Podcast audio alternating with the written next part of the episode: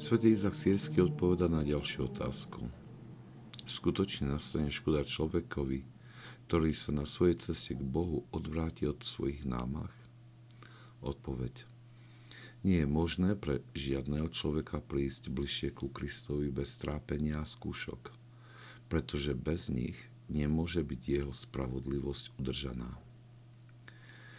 Ak zavr- sa zavrhnú prostriedky, ktoré dávajú rast jeho spravodlivosti, tak opustí námahy, ktoré ju chránia a jeho spravodlivosť bude ako nestrážený poklad – bude ako gladiátor bez výzbroje obklopený nepriateľmi, ako loď zbavená riadenia a ako záhrada zbavená zdroja vody.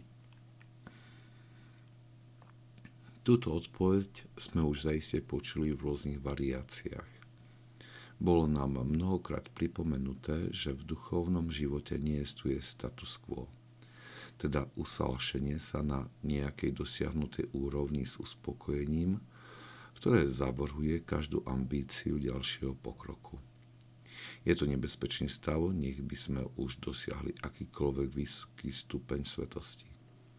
Bez neustáleho zápasu o stále väčšiu dokonalosť vystavujeme dosiahnutý stav ohrozeniu. Svetý Izak Sírsky to prirovnáva nestráženému pokladu alebo záhrade, ktorá prišla o zdroj vody. Iní používajú príklad plavca, ktorý pláva proti prúdu rieky. V okamihu, keď sa prestane namáhať, prúd ho začne unášať a pomerne rýchlo sa dostane na miesto, odkiaľ začal plávať, ba ešte ďalej. Je možno dobre si pripomenúť slova svätého Izaka Sírskeho z 29. homilie. Keď prestaneme prácu modlitby, potom nevyhnutne budeme žať trne, pretože zanechanie modlitby znamená podporu telesnosti, ktorá vo svojej prirodzenosti prináša trnie. Pretože vášne sú trni má vyrastú do semien, ktoré sú zasiaté v našom tele. Nakoľko nosíme obraz Adama, nevyhnutne nesieme aj jeho vášne. Zem nemôže zastaviť rast výhonkov, ktoré sú jeho prirodzenosťou.